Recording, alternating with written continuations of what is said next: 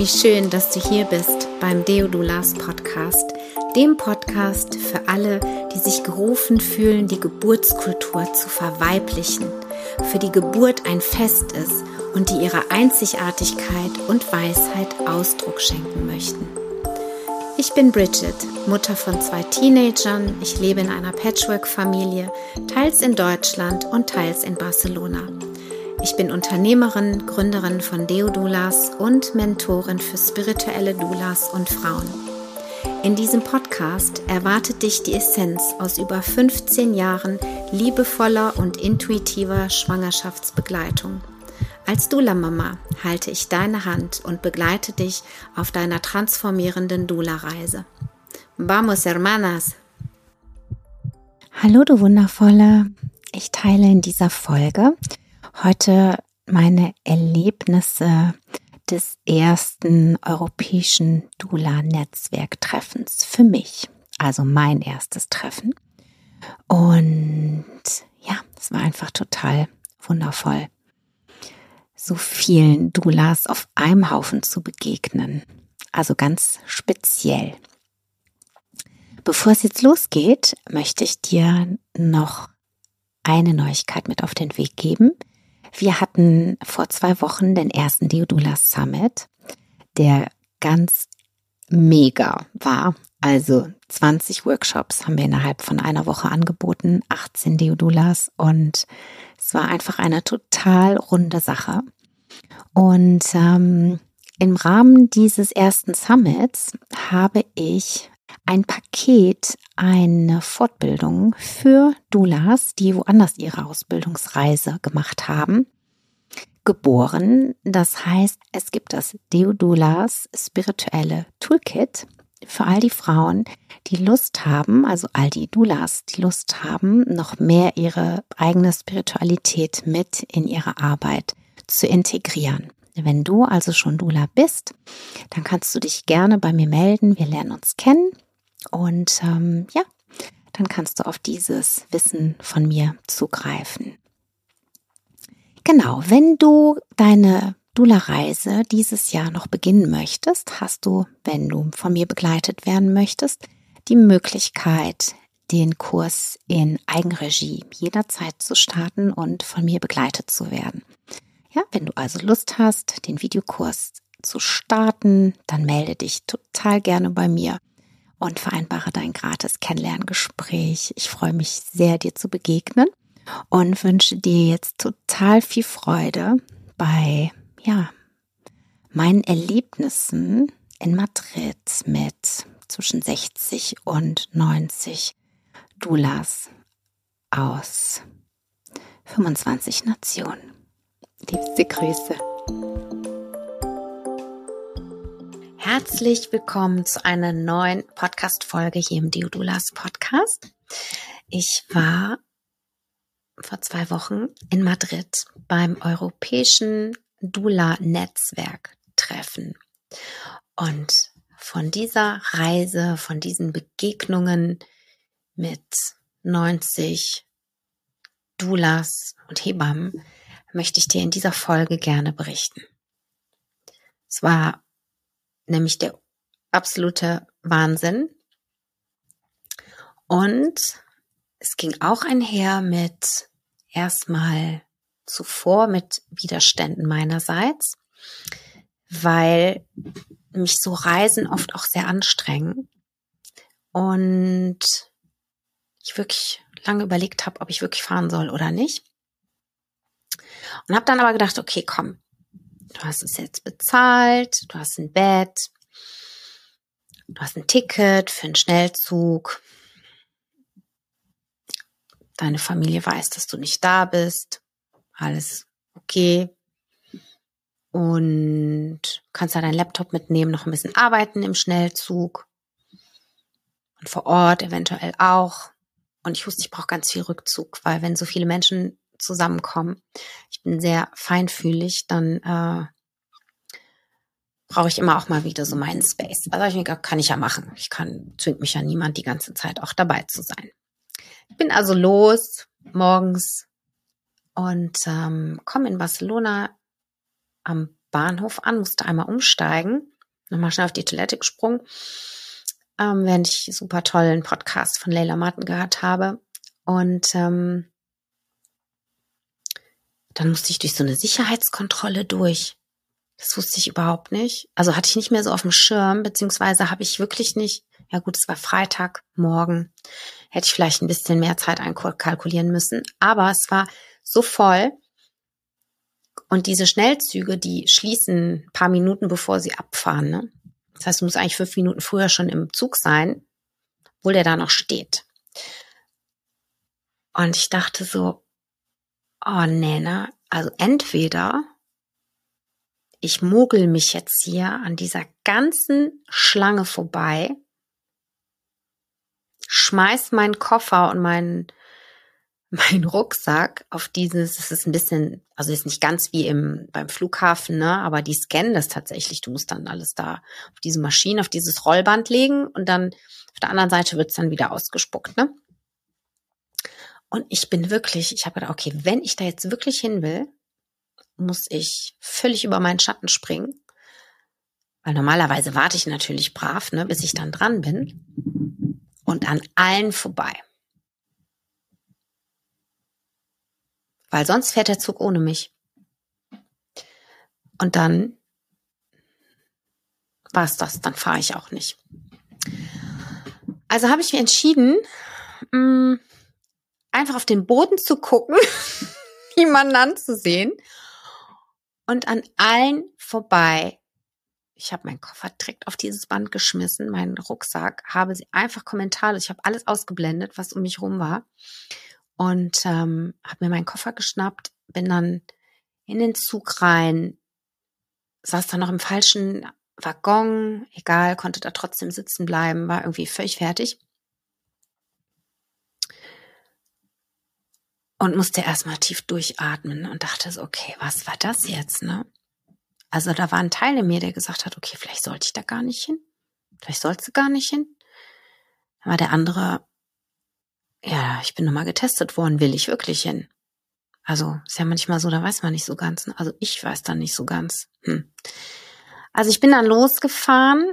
Ähm, das WLAN ging überhaupt nicht in dem Zug. Ich wollte eigentlich noch ein bisschen arbeiten. Und dann war es aber, als ich ankam in Madrid, ich war länger nicht mehr irgendwo. Ich war in Griechenland im April, ne? Also wo ich so noch nie war, ne? Und es war so voll, es war so heiß. Und dann komme ich aus der, genau, wollte ich erstmal ähm, zur Metro, da war die Metrostation da irgendwie zu, da musste ich woanders hinlaufen. Und dann riefen mich aber zwei Doulas an, die eben auch gerade am Bahnhof waren, ob wir nicht zusammen Taxi zum Hotel nehmen sollen. Und ich dachte so, ah, beautiful, ja. Brauche ich jetzt hier nicht irgendwie die Metro suchen, umsteigen und so weiter. Dann nehmen wir ein Taxi. Wie cool ist das denn? Dann bin ich zurück zur Station und vielleicht hast du es in meinem, in meiner Story gesehen ich mich Fotos von gemacht, da waren zwei riesige Metall-Babyköpfe. So, pf, keine Ahnung, wie hoch waren die. Doppelt so hoch wie ich, schätze ich jetzt mal. Einfach so zwei Babyköpfe vor der, vor dem Bahnhof. Wie so ein Kunstwerk, ne? Eins guckte so ein bisschen leer und das andere so ein bisschen traurig. Boah, ich habe so Gänsehaut bekommen, ne? Da stehe ich da also mit diesen zwei Doulas und diese Babys, ja, und ich dachte nur so, ja, genau, richtig entschieden. Es ist wichtig, dass ich hier bin. Es ist wichtig, was ich da lernen werde. Es ist wichtig, dass ich mich dran erinnere, wofür ich das tue, was ich tue. Nämlich für die nächsten Generationen, die kommen.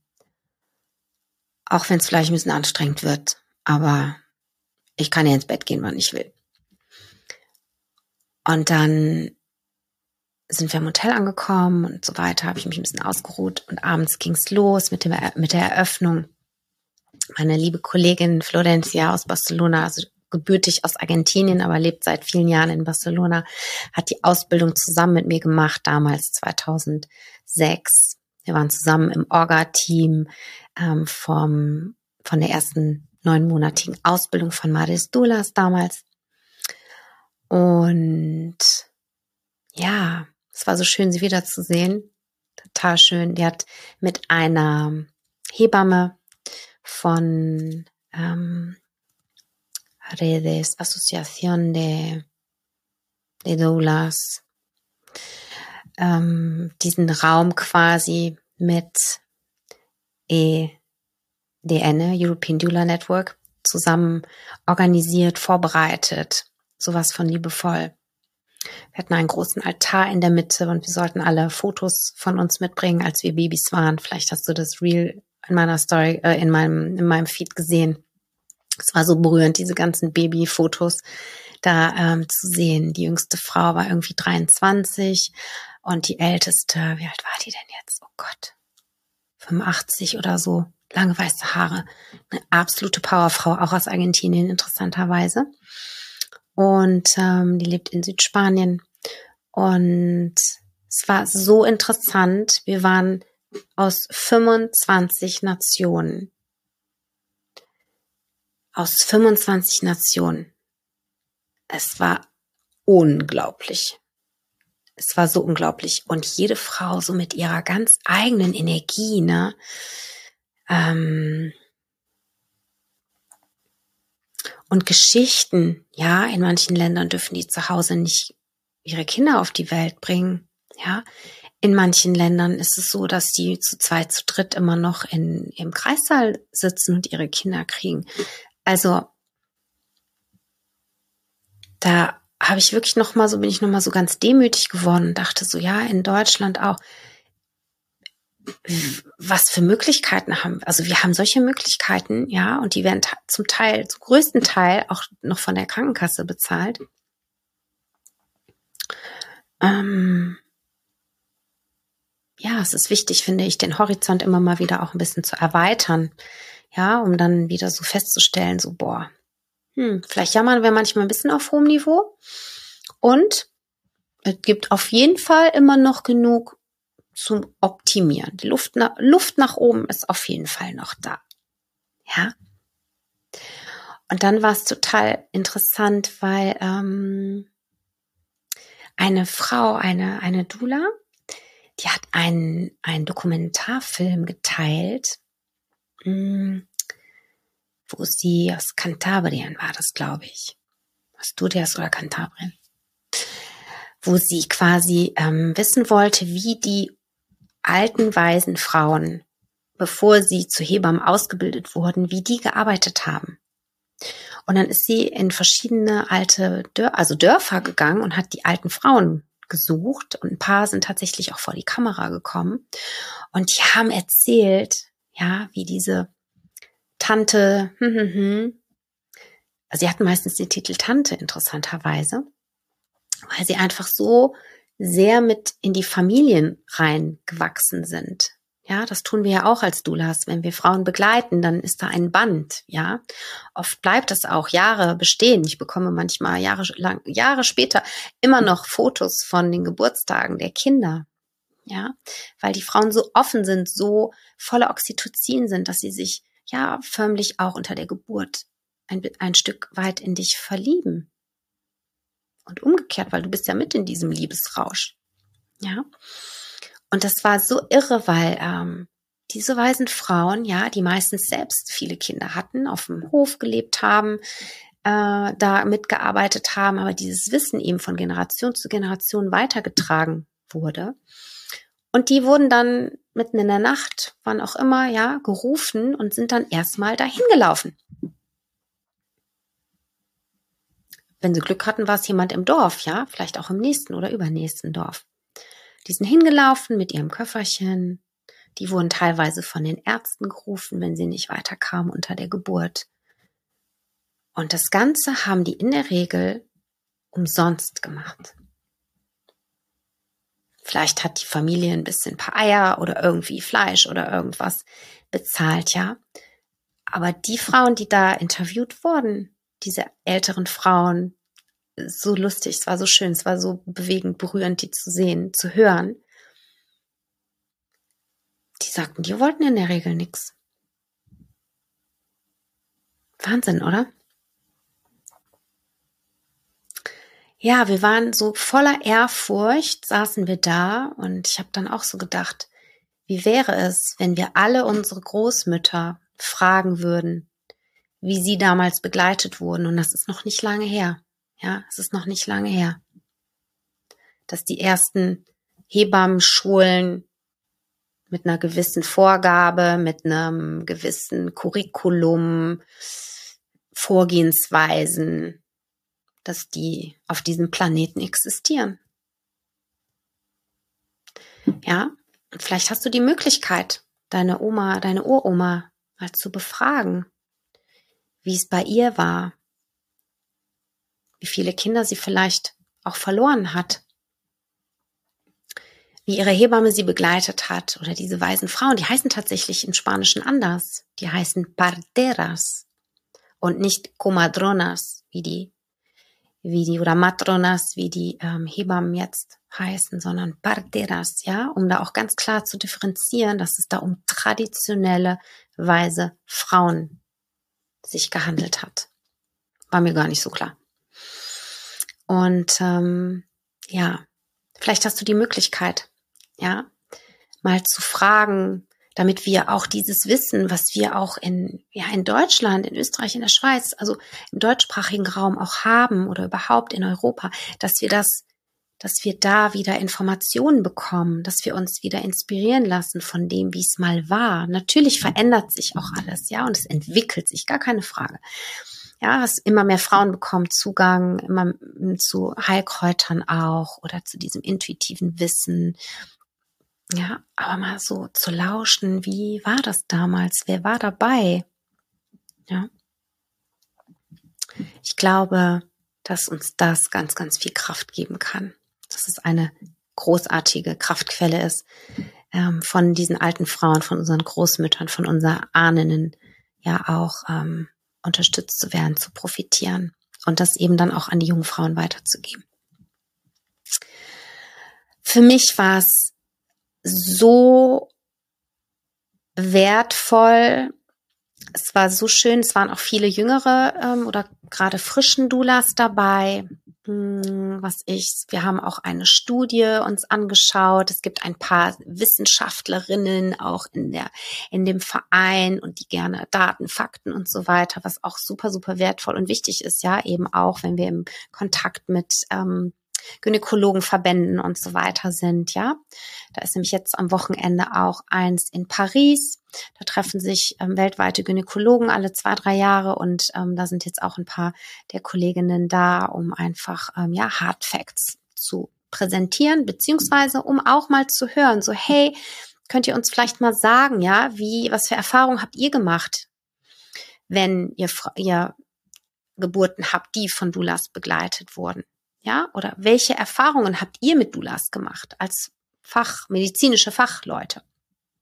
Da bin ich mal ganz gespannt, ähm, was da ähm, weltweit so für Daten gesammelt werden. Und ähm, ich wollte gerade, ja, was ich ähm, ganz interessant fand, ist, dass viele Doulas, also wirklich fast 50 Prozent, vor allem auch ähm, die der schon länger praktizierenden, von Burnout betroffen sind. Ja, also für dich nochmal wirklich die Einladung, gut Acht zu geben, gut auf dich Acht zu geben. Ja, wir sind immer so viel auch für andere da und ähm, haben ganz wertvolle Tipps und für, sind sehr fürsorglich für alle anderen, für unsere Kinder, unsere Familien, unsere ähm, Klientinnen, Familien dort ja auch. Und ähm, es war wirklich alarmierend. Ja, es ist so wichtig, dass du immer wieder darauf achtest, dass du deine Akkus auflädst, damit du auch, ja, optimal die Frauen begleiten kannst, damit es nicht auf deine Kosten geht. Ja. Und ähm, dann war noch ein anderes großes Thema, nämlich ähm, die Finanzen. Die Finanzen. Ja, es fällt so vielen Doulas und nicht nur Doulas, ich glaube Frauen grundsätzlich so schwer, ihren Wert festzulegen, ihren Wert, was ist meine Zeit wert, was ist meine Begleitung wert, was ist meine Erfahrung wert. Und das fand ich so spannend, ähm, dass wirklich ähm, die meisten Frauen da sowas von mit gestruggelt haben. Vor allem die, die Frauen, die jetzt gerade anfangen, ja. Oder auch grundsätzlich, dass sie irgendwie denken, so, ah, wer bezahlt denn das überhaupt? Oder kann das überhaupt jemand bezahlen? Und ähm, ich bin selbst da durch so intensive Prozesse auch gegangen, äh, die ganzen Jahre. Und ich hatte zum Glück immer die Christina Opelt an meiner Seite, die äh, mich richtig ausgerichtet hat ja, weil ich war eine Zeit lang auch alleinerziehende Mutter und ich wusste, wenn die Zahlen nicht stimmen, kann ich es nicht mehr machen. Dann hätte ich zurück ins Büro gemusst. Ja, und das fand ich wirklich nochmal, ähm, oder das war für alle ganz klar, dass dieser Punkt Selbstwert in allen Ausbildungen wirklich ein Riesen, eine Riesen Prio sein darf, damit wir auch als Doulas von unserem Dienst leben können, damit wir zum Familienbudget dazu steuern können, damit ja die Balance einfach stimmt. Ja, zwischen dem, was wir geben, diese ganze Erfahrung, diese ganzen Fortbildungen, diese ganzen Stunden, diese ganzen Gedanken, dieses alles, ja, deine ganze Energie, dein ganzes Sein mit dem, was eben zurückkommt. Dann waren auch noch ein paar schöne Projekte von Hebammen und Doulas zusammen. In Spanien ist es ja so, dass es eben auch viele private Praxen quasi gibt, ja, ähm, wo sich Hebammen und Doulas zusammentun, Physiotherapeuten und so weiter, um die Frauen ganzheitlich zu begleiten. Ja, und wie das eben, wie die so zusammenarbeiten und so weiter im Team, das war auch total äh, inspirierend. Also auch solche Kooperationen existieren, ja. Und wir haben uns vor allem ganz viel gegenseitig inspiriert mit Ideen, wie gesagt, ja, was wir so machen können. Mm.